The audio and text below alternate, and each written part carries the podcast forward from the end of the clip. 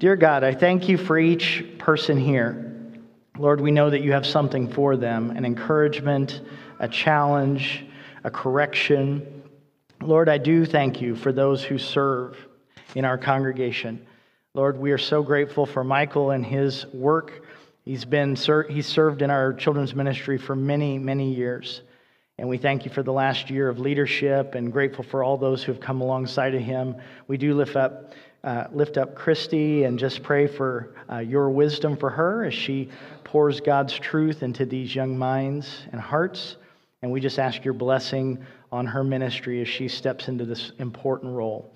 I ask uh, just for your spirit to do his work among us. In the name of Jesus, amen.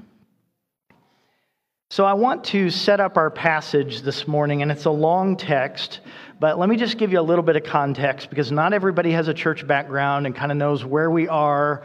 And we, even though this is a more familiar story, if you have a church background, if you don't, you don't know really what's going on. So, I want to just give you a little bit of context. So, God works with the Jewish people. He had a special covenant with them, and he worked with Israel. And he worked with them, and at some point they asked for a king, and so he gave them King Saul, who turned out to not be a good king.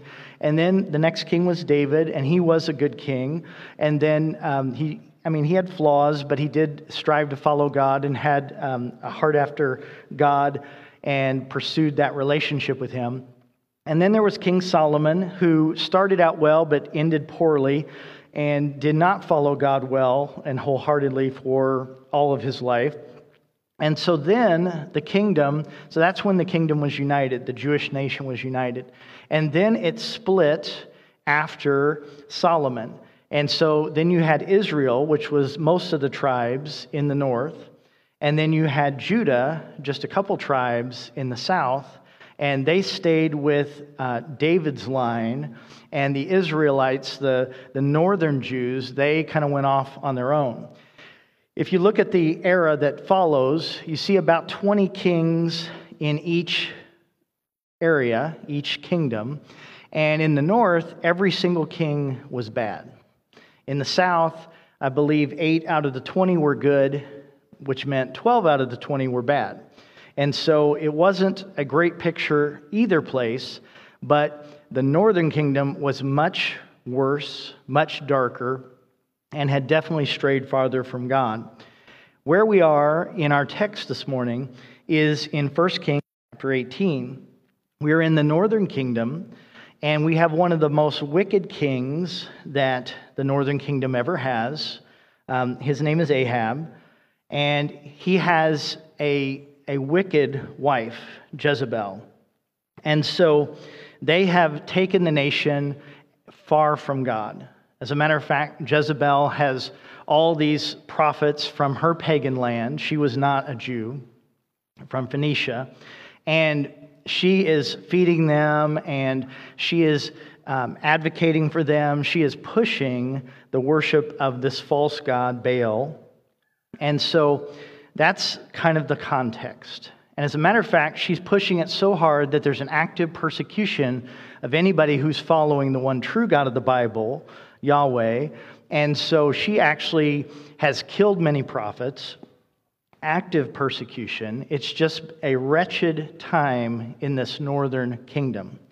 Now, Elijah the prophet has gone to the king, Ahab, three years before this, three, three and a half years before this. And he told him, because of his wickedness, that, that there's going to be a drought, it's going to be a famine. And so this has happened. And so now we're at the tail end of this, and God is going to restore the rain. He's going to change the situation, but He wants to make sure it's very clear who's doing this. Now, this particular drought was a direct attack on this false god Baal, because Baal was supposed to be um, the god of fertility and storms and rain, and he's pictured with a lightning bolt in his hand. And so, um, for God, the real God, Yahweh, the God of the Bible, to cause, declare, and then cause this drought was a direct attack on Baal's authority and supposedly what Baal could do. And so now, after three years in hiding, Elijah the great prophet shows up. So that's where we're at. And Ahab has he's been looking for him all over the country. He's contacted other kingdoms. Uh, where is he? He wants he really hates Elijah. And you know, this is he could kill Elijah. That that could be his intent. I mean, but he definitely does not like Elijah. So that's where we're at. So this is 1 Kings chapter 18, 17 through 46. This is a long text. Hang with me. So Obadiah went to meet Ahab and told him, and Ahab went to meet Elijah. So right before this, Elijah had met um, Ahab's steward, the one who, who worked for him, and Obadiah was a follower of God. He had stayed true despite the wickedness of his boss and his boss's wife and all that had been done. As a matter of fact, he had even hidden some of those um, who claimed to be prophets of God. He had hidden 50 of them in two caves, so had about 100 of them and spared them from the persecution and the massacre that uh, Jezebel was trying to do. And so Elijah appears to him, says, Hey, go get the king. I want to talk to him. And Obadiah is very nervous about this because God has been hiding Elijah for this period of time. And he's like, Well, if I go get him and come back and you're not here, he's going to kill me. Elijah says, I'll be here. And so he goes and gets the king. So here's, here's where we are. When he saw Elijah, he said to him, This is the king, Is that you, you troubler of Israel? Have you not made trouble for Israel? Um, I have not made trouble for Israel, Elijah replied, but you and your father's family have. You have abandoned the Lord's commands and have followed the Baals. Now summon the people from all over Israel to meet me on Mount Carmel, and bring the 450 prophets of Baal and the 400 prophets of Asherah. Uh, she is considered the wife of Baal, so she's another false god, who eat at Jezebel's table. So Jezebel is taking care of these prophets. Ahab sent word throughout all Israel and assembled the prophets on Mount Carmel. Now, he didn't assemble all of them. It looks like he just assembled the ones uh, for Baal, so the 450. Elijah went before the people and said, How long will you waver between two opinions? This is the crucial question of this text. How long will you waver between these two opinions? If the Lord is God, follow him. But if Baal is God, follow him. But the people said nothing. Then Elijah said to them, I'm the only one of the Lord's prophets left, but Baal has 450 prophets. Now he's talking about that's courageous enough to come and do this showdown against the prophets of Baal. Um, or he's saying those ones that have been hidden in the cave aren't true prophets. I, you could some theologians argue it either way, but he's definitely the only one that has the courage for this showdown.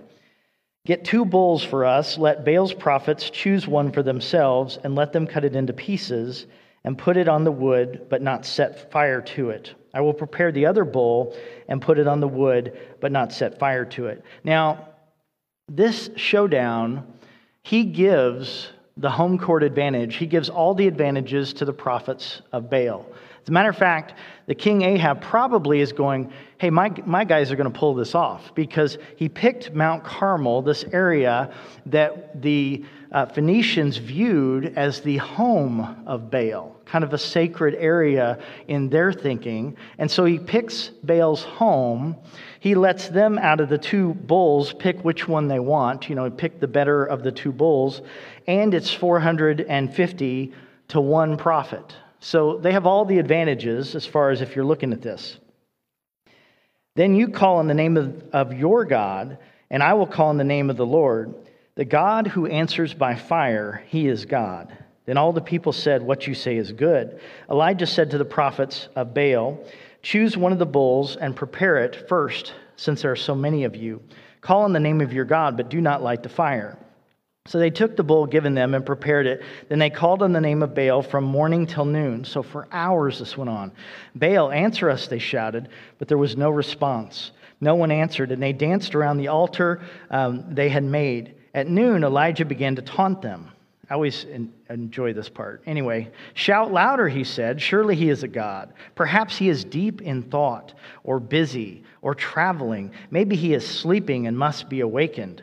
So they shouted louder and slashed themselves with swords and spears, as was their custom, until their blood flowed. Midday passed, and they continued their frantic prophesying until the time for the evening sacrifice.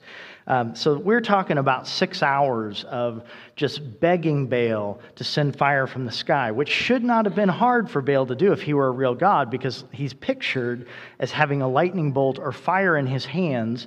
And so this you would think would be right up his alley. But there was no response. No one answered. No one paid attention. Then Elijah said to all the people, Come here to me. They came to him, and he repaired the altar of the Lord. So during the time of persecution, this, there was an altar to the one true God, but it had either been intentionally destroyed or was just in ruins from lack of anyone using it. So he repaired the altar of the Lord, which had been torn down. Elijah took 12 stones, one for each of the tribes descended from Jacob, to whom the word of the Lord had come, saying, Your name shall be Israel. So notice he treats the people of God as one. He doesn't just acknowledge the northern part, the northern kingdom that he's in. With the stones, he built an altar in the name of the Lord, and he dug a trench around it large enough to hold uh, two seahs of seed. He arranged the wood, cut the bull into pieces, and laid it on the ground, uh, laid it on the wood. Then he said to them, Fill four large jars with water, pour it on the offering and on the wood. Now, water is precious at this time, uh, so they may have gone and gotten it from the sea, which was close by, because they're, they're close to that. Um, but they get water, which is very precious in a drought. Do it again, he said, and they did it again. Do it a third time, he ordered, and they did it the third time. So he is just dousing this sacrifice, dousing this so that there can't be any funny business, so that if this thing catches on fire, it is true. There's no doubt about it. The water ran down around the altar and even filled the trench. At the time of sacrifice, the prophet Elijah stepped forward and prayed. Lord, the God of Abraham, Isaac, and Israel, let it be known today that you are God in Israel, and that I am your servant, and have done all these things at your command. Answer me, Lord. Answer me, so these people will know that you, Lord, are God, and that you are turning their hearts back again. Now, that's the prayer. It wasn't six hours of flailing and crying and dancing and screaming. He throws out this prayer, this very simple conversation with God. Then the fire of the Lord fell and burned up the sacrifice, the wood, the stones, and the soil, and also licked up the water in the trench. When all the people saw this, they fell prostrate and cried, The Lord, He is God. The Lord, He is God. Then Elijah commanded them, Seize the prophets of Baal, don't let anyone get away. They seized them, and Elijah had them brought down to the Kishon Valley and slaughtered there. And Elijah said to Ahab, Go eat and drink, for there is the sound of, heavy, of a heavy rain. So Ahab went off to eat and drink, but Elijah climbed to the top of Carmel. Now, the eat and drink is probably that Ahab is being invited back into, they had this concept of table fellowship, that he and the people are being invited back into relationship with God. The relationship was broken, but God has answered. He has proven who he is, and he invites them in. Um, so he goes off to eat and drink, but Elijah climbed to the top of Carmel, bent down to the ground, put his face between his knees. Go and look toward the sea, he told his servant. And he went up and looked. There is nothing there, he said. Seven times Elijah said, Go back. The seventh time the servant reported, A cloud as small as a man's hand is rising from the sea. So Elijah said, Go and tell Ahab, hitch up your chariot, go down before the rain stops you. Meanwhile, the sky grew black with clouds, the wind rose, a heavy rain started falling, and Ahab rode off to Jezreel. The power of the Lord came on Elijah, and tucking his cloak into his belt, he ran ahead of Ahab all the way to Jezreel. This is 15, 20, some even estimate 25 miles. Uh, this is an impressive feat for an older man to run in front of a chariot. Now, in that culture, this was also not just kind of almost a miraculous um, thing to do, but this was a respect thing to do. This was an, an act of humility on the part of Elijah.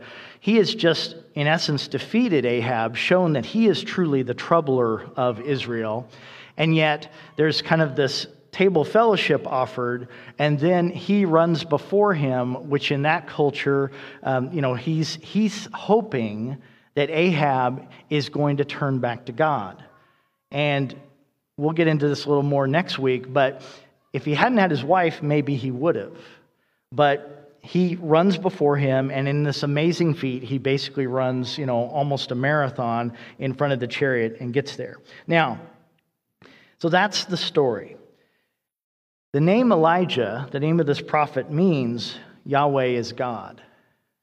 And so his name really points to his calling, points to this moment where he makes it very clear. Now, throughout all of his prophetic ministry, through all the miracles that he did, and, and for us, there are seven major miracles recorded uh, for Elijah. And then there's double that for his successor, Elisha, which that gets a little confusing. I wish their names had been more different. But uh, there, it's Elijah and Elisha. And so here you have he demonstrates, he proves that Yahweh is the one true God. Now, when we look at this particular story, I want to pull out some ideas. And the idea is this, and, and just look at it from a couple angles. What does it mean to be a servant of God? What does God expect of a servant?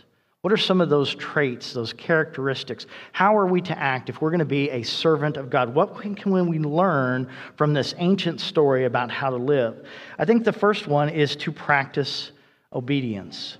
If you look at our text again, 1 Kings 18 18, notice that the criticism, the challenge that's given to the king is that Elijah says to him, You have abandoned the Lord's commands and have followed the Baals.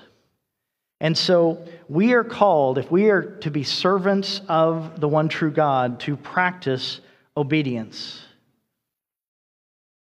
Obedience can be hard. Some of your parents, and sometimes your kids don't want to obey.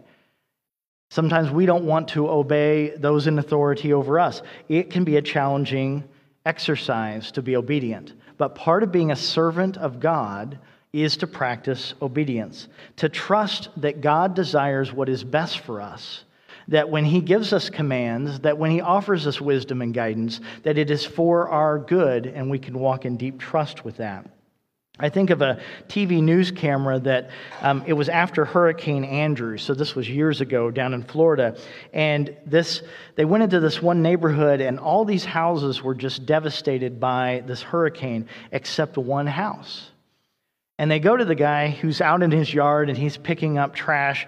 And they ask him, they said, Why do you think your house is standing and nobody else's around you got destroyed? What do you think that's about?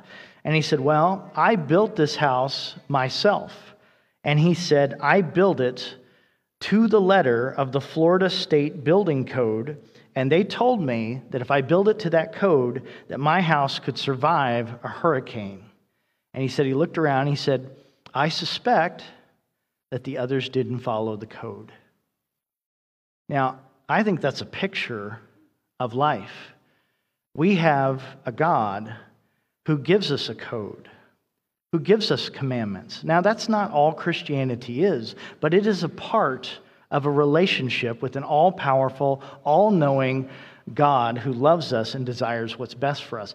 Just as we who are parents have some commands or rules for our children, He has some for us as well. And so we want to practice obedience. We have a tendency, particularly in our culture, but it's, it's not unique to American culture, to think that we know better than God, to think that we can determine what is right and wrong. This goes all the way back to the garden with Adam and Eve. They wanted to, you know, God told them, gave them one rule, and they broke it anyway. We want to live for an audience of one. The temptation is to try to please other people or try to always please ourselves, but we want to please God. We want to practice obedience. Robert Peterson, author, once said this. He said, The great scandal of Christianity is that by every measure, the majority of those who profess Christ do not think, talk, or live like him. Obedience matters. Jesus says this in John 14, 21. He says, Whoever has my commands and keeps them is the one who loves me. The one who loves me will be loved by my Father, and I too will love them and show myself to them. So if you claim to love God but don't obey his commands, you are lying. It's that simple, and yet it's that difficult. Our actions follow our essence. If we truly see ourselves as children of God, as servants of God, then we are called to walk in obedience.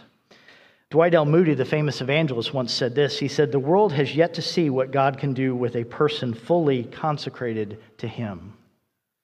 I think Elijah is one of those people that, that got pretty close. He truly did try to follow God wholeheartedly. We hear that phrase uh, about Caleb in the Old Testament as well. When we live for ourselves, we shrink our potential and we shatter our witness. But if we live for God and we honor Him and practice obedience, we will have a life of power and impact.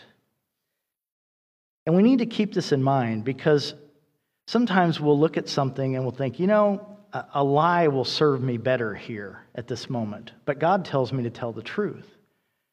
And we'll think, I'll, I'll just, I'll just try that. Or maybe it's, it's some of God's uh, commands about sexuality. Our culture is basically um, telling God that He doesn't know what He's talking about, even though He designed sexuality, uh, He designed sex. And our culture has said, we know better. We're going to do with whoever, whenever, outside the bonds of heterosexual marriage, we're going to do whatever we want. And we're going to pay for that. There's a cost to that. We need to understand that. One author said, and I appreciated this, he said, No matter how far you get, disaster is always just one poor decision away. I could wreck my marriage, my family, my ministry, my life. Just give me a few hours. I can make a couple critical decisions that defy the commands of God, devastate decades of consistency and faithfulness. And you could too. You've heard those stories. You've seen them, you've been impacted by them. Now, some people struggle when they read this story because they kill the false prophets. Understand that the Old Testament, they were under the Old Testament law. Now, we're a new covenant people. We are not under the Old Testament law, we're under the new covenant. And now, some of the Old Testament uh, commands are repeated in the New Testament, and we're under those. For instance, in the Ten Commandments, nine of them are repeated in the New Testament, so we're under those. The one that's not mentioned is remembering the Sabbath, and I think that's because the early church, because of the resurrection, moved the Sabbath, the day of rest and worship, from Saturday to Sunday to celebrate and focus on the resurrection of Jesus. But understand that Elijah was following the commands of God when he killed these false prophets. Exodus 22 20. There are multiple passages, but I'll just read you this one. Whoever sacrifices to any God other than the Lord must be destroyed.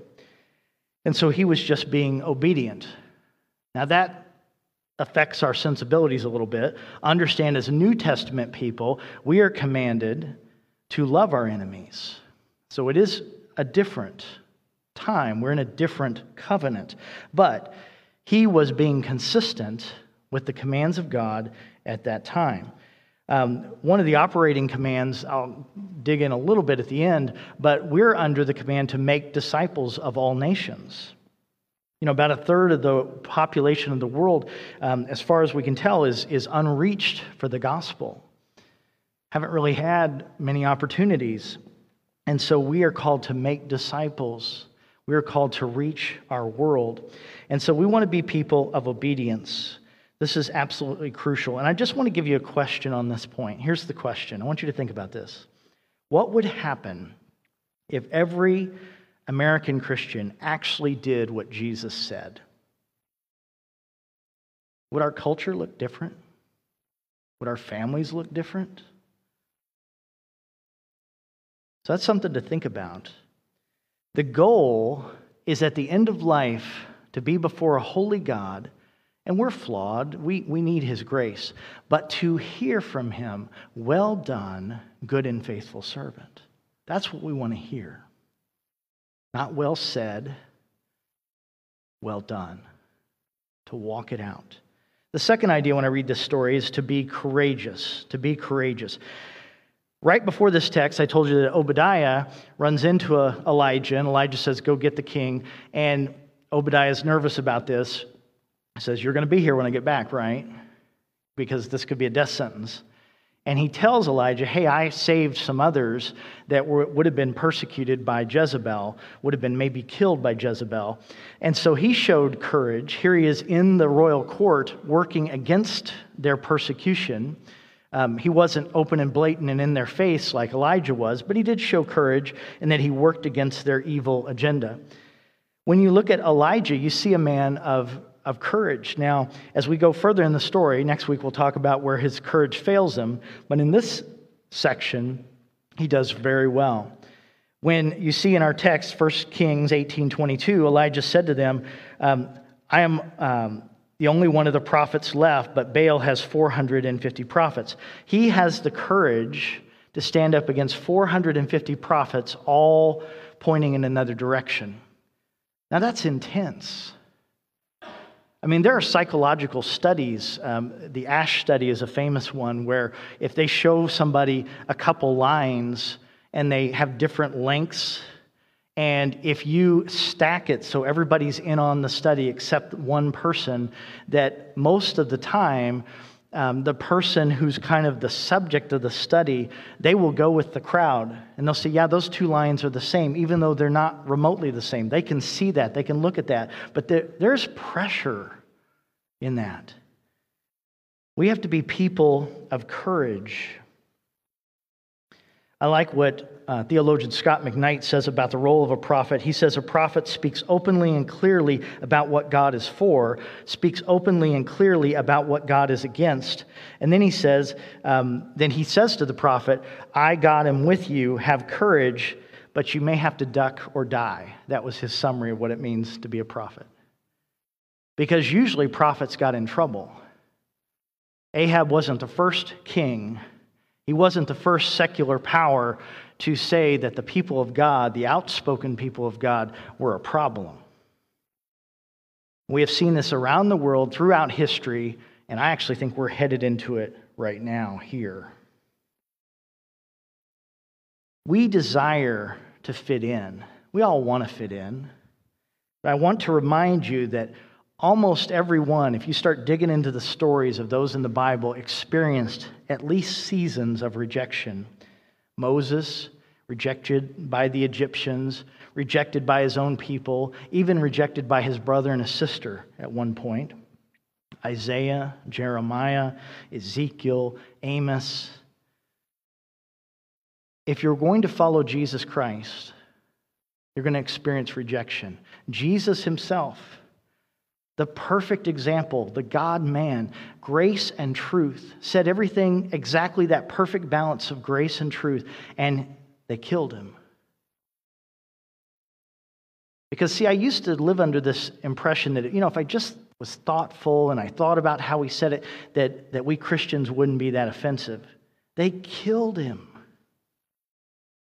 Now he rose from the dead.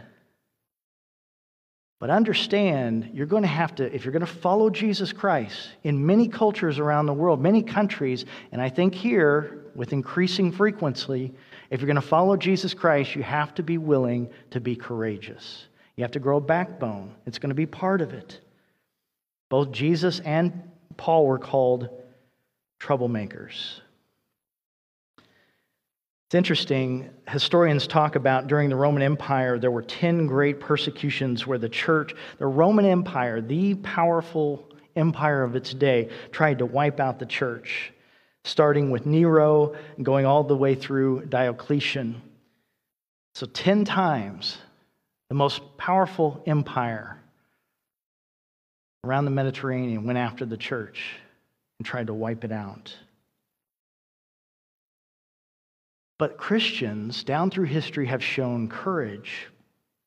Anti Christian scholar Bart Ehrman, in his book, The Triumph of Christianity, which is a fascinating book when you see someone who's anti Christian talking about how Christianity spread in an amazing and miraculous way. He talks about how one of the reasons that the early church grew so radically was that during times of great sickness, like there was a plague during the time of Marcus Aurelius that killed a quarter to a third of the population. So here we are in a pandemic with a very, very low death rate, and, and the fear has been palatable, has it not? We're talking about a quarter to a third of the population. And despite this terrifying plague, Christians were eager to minister to the sick. The pagans abandoned the sick. The Christians said, Well, we'll help them because we're not afraid to die. Courage. And so, this anti Christian historian, scholar, says that's one of the reasons the church grew, because they were courageous. That's something God expects of us to be courageous. In 2008, there were Hindu extremists who attacked Christians throughout India. Hundreds of churches were burned down, thousands of Christians were killed. One hotspot was Orissa, India. When the persecution there, they, they usually come for the leaders first. So they grabbed the pastor uh, and they had his wife, and she's holding their newborn baby. And they took the husband and they beat him to death in front of his wife, cut him into pieces in front of his wife, made her watch, then took her baby and killed the baby in front of her. Then multiple men raped her, poured flammable fluid on her, and lit her on fire and left her for dead. She survived. When she told her story to a missionary we support, Dr. Ajay Lal, he said this. This is what she said. Here's what I would like to tell Christians all across the world. If I can stay faithful to Jesus after such a horrific event, why can't you? See, extreme hate meant extreme courage in her. About 150 years ago, there was a great revival in Wales. As a result of this, there were many missionaries who went to India to try to spread the gospel. And they found people that were very hostile to the gospel. There were some American Baptist missionaries that began to spread the message as well. And they went into this one particular village, converted um, a man and his wife and two children. The man's faith proved to be contagious, and many of the villagers began to accept Christianity. The story goes that the village chief was angered by this because they were turning their backs on the ancient gods. And so they called the family who had converted and told them, you know, in public in front of the whole village to renounce their faith or face public execution. The man said no. And a song that I grew up singing, they say, were based on some of the statements he made in this exchange. When he was told that we're going to shoot arrows into your children, he said, No. He said, I have decided to follow Jesus. No turning back, no turning back. Enraged, so they killed his children in front of him. They gave him another chance with his wife. He refused to back down and deny his faith. They killed his wife in front of him. Finally, before he was about to die, they gave him another chance and they said, um, and he just, he said several times, he said, I've decided to follow Jesus, no turning back, no turning back. And there's a song created on that that I sang, maybe you have too if you have a church background. To be a servant of God in the world today requires courage. In the United States at this moment, it's a much lesser level than what I'm talking about. But our brothers and sisters, our family, our spiritual family around the world is already there and already having to step into that role of giving their very lives for the faith. The third idea when I look at this particular passage is that we are to speak and to defend the truth. If you look at this particular passage, Notice some interesting things. The Jewish nation has split in two. You have Israel in the north, and you have Judah in the south. And what he does is in 1 Kings 18, verse 30 and 31, he repairs this altar and he uses 12 stones. And so he sends this message hey, I know there's a political division among you. But the truth is, is that you're one nation. The truth is, is that there's a covenant with this whole people. And we might be in the, the most rotten section of it because all the kings were bad in the north. But you're part of that one people. And so he proclaimed truth in the midst of this political division that had hit that nation. Now, I think it's interesting that often in our culture, the truth only comes from the church. You look at other institutions. I mean, really? You know, do you trust everything the government tells you? Do you trust everything the media tells you? Do you trust? I mean, you just start going down the list. And some of it might be true, but a lot of it is not. The church is the one thing that you can trust the, the scripture, the actual word of God. Now, George Orwell once said, it's one of my favorite quotes. He said, During times of universal deceit, telling the truth becomes a revolutionary act. Because in a world swirling with lies, the world does not like truth. But the Bible gives us the truth that we can count on, that we can stand on. Not my opinion on this or that, not your opinion on this or that. The Word of God. Make sure it's rooted there. Make sure that's what you share. If you look at our text, 1 Kings 18 24, says, Then you call in the name of your God, and I will call in the name of the Lord, the God who answers by fire. He is God. Then all the people said, What you say is good. He set up a test to show what is true, what is right, what is real. And so sometimes, sometimes we have to be bold. You have to, like, just face the consequences. And I don't know what that looks like for you. Maybe it's, you know, you're talking with, because, you know, in our culture, we're, we're, truth is relative. You have your truth, I have my truth, and we're not supposed to challenge each other. And it's just, that's just kind of, then we all get along, supposedly. But you know, if you're chatting with, say, a Christian scientist, which is not Christian and it's not scientific, but say you're talking to somebody from that group, started by Mary Baker Eddy. So if you're chatting with that person, you know, you have a friend or somebody, you might study up on that. What does that mean? What do they believe? And then you might challenge them and say, well, she taught that pain was not real. Um, I always think of my daughter. She was out on the soccer field, and this little kid came up to her and said, um, said, Pardon me. And she's like, What? And then he just kicked her. it's like, What? Pain is real. The same leader, Mary Baker Eddy, talked about how that death was not real but it's an error of mortal mind. Now, you can get away with that when you're living, but now she is dead. She died at 89. You can go see her grave. And yet, this group continues. This group exists. So, tell people the truth. And there's so many false systems, so many false beliefs. Adrian Rogers, famous Baptist minister, once said, It is better to be divided by truth than united by error. So make sure you're a defender and one who speaks the truth. And it's going to get harder in so many different ways.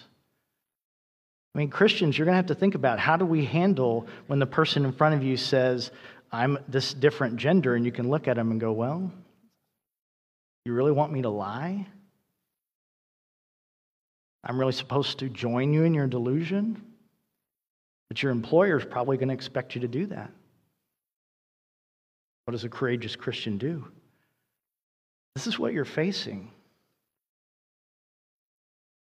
The pressure to conform in our culture is going to get stronger and stronger. The fourth idea when I look at this story is that we need to pray boldly. 1 Kings 17 1, it talks about how Elijah um, he declares that there's not going to be rain for all these years. And we get a New Testament commentary on this passage because it doesn't mention prayer in the First Kings 17 passage, but James 5, verse 17 and 18 says this Elijah was a human being, even as we are. He prayed earnestly that it would not rain, and it did not rain on the land for three and a half years. Again, he prayed, and the heavens gave rain, and the earth produced its crops. The point of that is Elijah's just like us, and he prayed, and God answered, and something miraculous happened. Many of us are not bold in our prayers. Many of us are really, you know, there's this tendency, and I had this tendency for a long time. I pray for things that if I work really hard, I can pull them off. I'm telling you, if you feel led by the Holy Spirit, pray for things that only God can do. Then you know He answered, right? Pray boldly. I mean, that's bold to gather the nation and say, you know, fire's going to fall from the sky. And he cries out, and God actually does it. 1 Kings 18 24, you call in the name of your God, I'll call in the name of the Lord, the God who answers by fire. He is God. And all the people said, What you say is good. And then it goes on, 1 Kings 18, verse 36 through 38. Notice, I mean, he doesn't do this big elaborate prayer. He just says, Lord, the God of Abraham and Isaac and Israel. Notice he joins them together.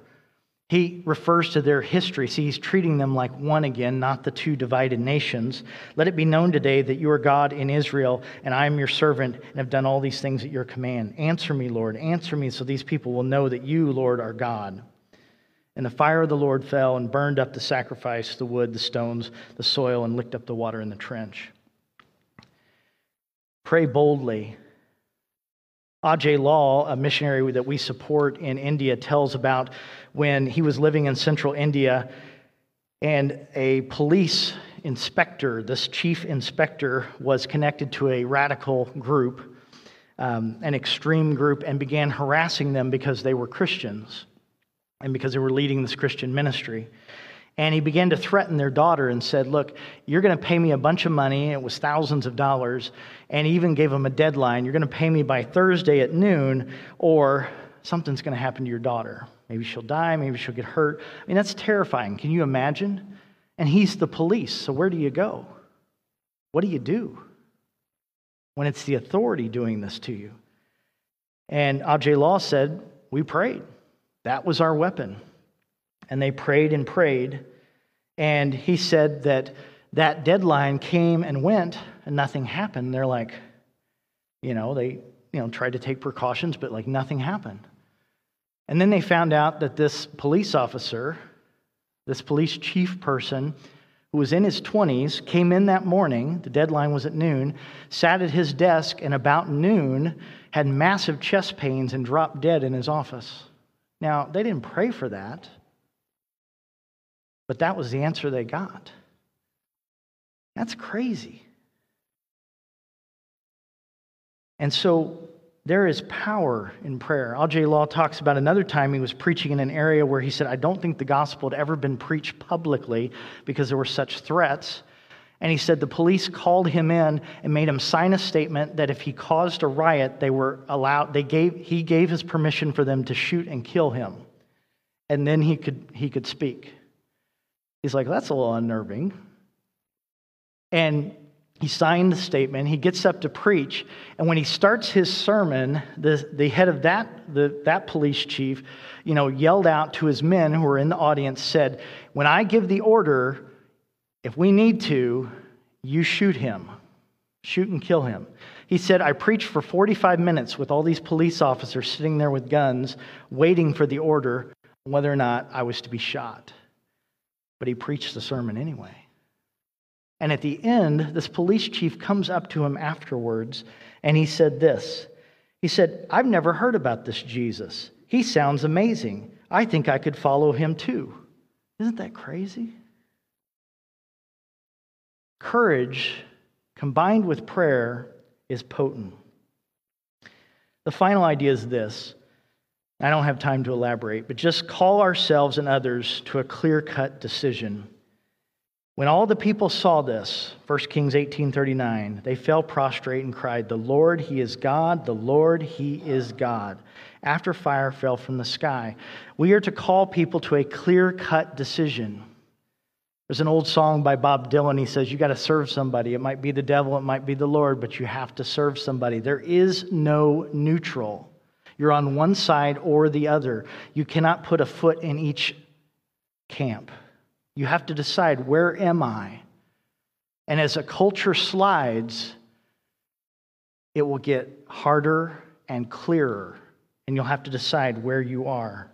The great challenge is to end that double mindedness, that dance, that going back and forth, because that crowd that day, as Elijah does rebuilds this altar.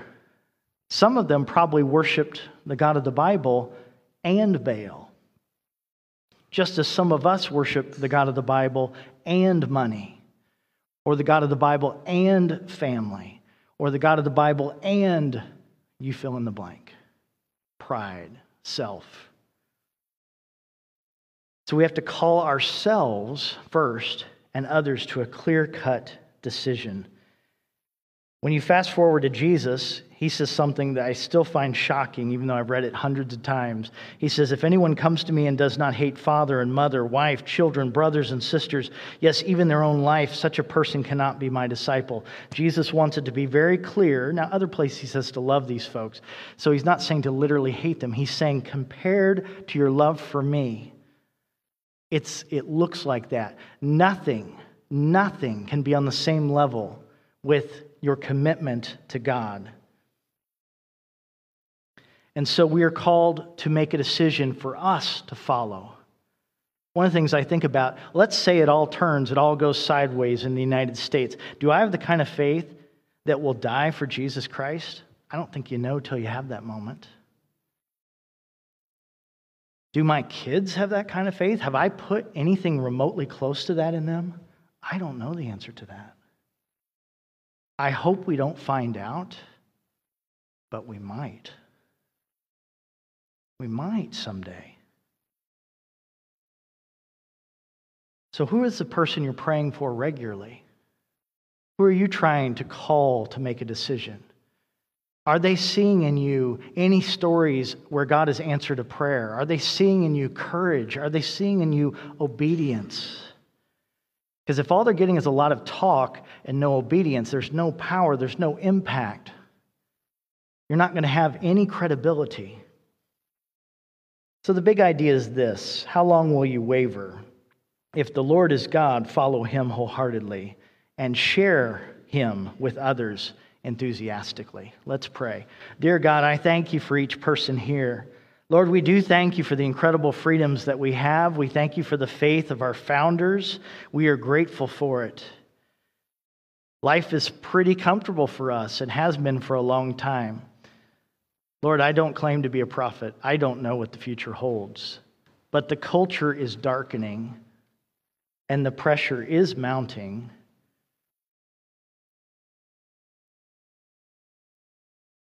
And so, Lord, I just pray that we have the kind of faith that it doesn't matter what governments do, it doesn't matter what the culture says.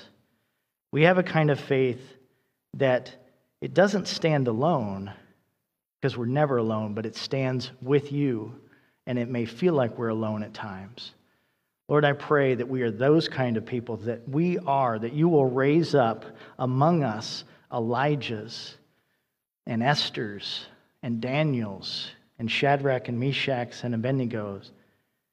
Folks that in times of great compromise and challenge and evil will be different and will stand for you wholeheartedly. This is our prayer in the powerful name of Jesus. Amen.